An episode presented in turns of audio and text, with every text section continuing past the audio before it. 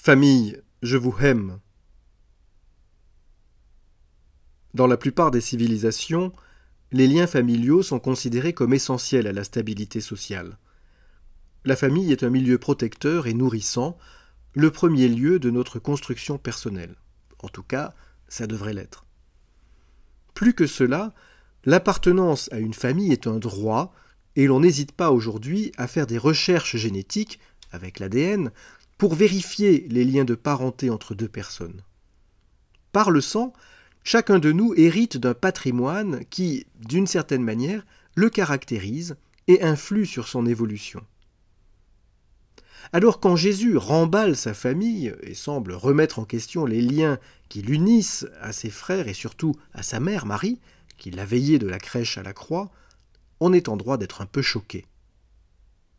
Pourtant, il faut bien accepter de l'entendre, l'Évangile relativise la notion de famille au sens charnel et la priorité des liens du sang.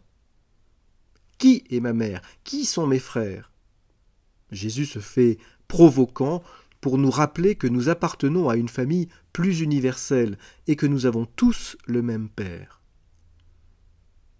Dans cette famille des enfants de Dieu, bien que nombreux et différents, nous partageons un patrimoine commun qui nous caractérise et nous oriente plus sûrement que n'importe quelle séquence ADN, une sorte de patrimoine génétique spirituel, la parole de Dieu. Une parole où Dieu dit à chacun de nous Je t'aime et tu peux aimer aussi.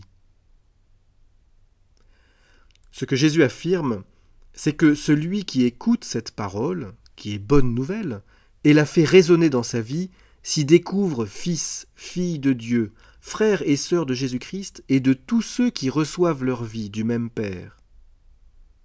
Mais si vous doutez encore que Dieu est bien votre Père, alors n'hésitez pas à faire une recherche en paternité, en scrutant cet ADN spirituel qu'il nous transmet, c'est-à-dire sa parole vivante, et en évaluant vos actions à la lumière de ce patrimoine de vie.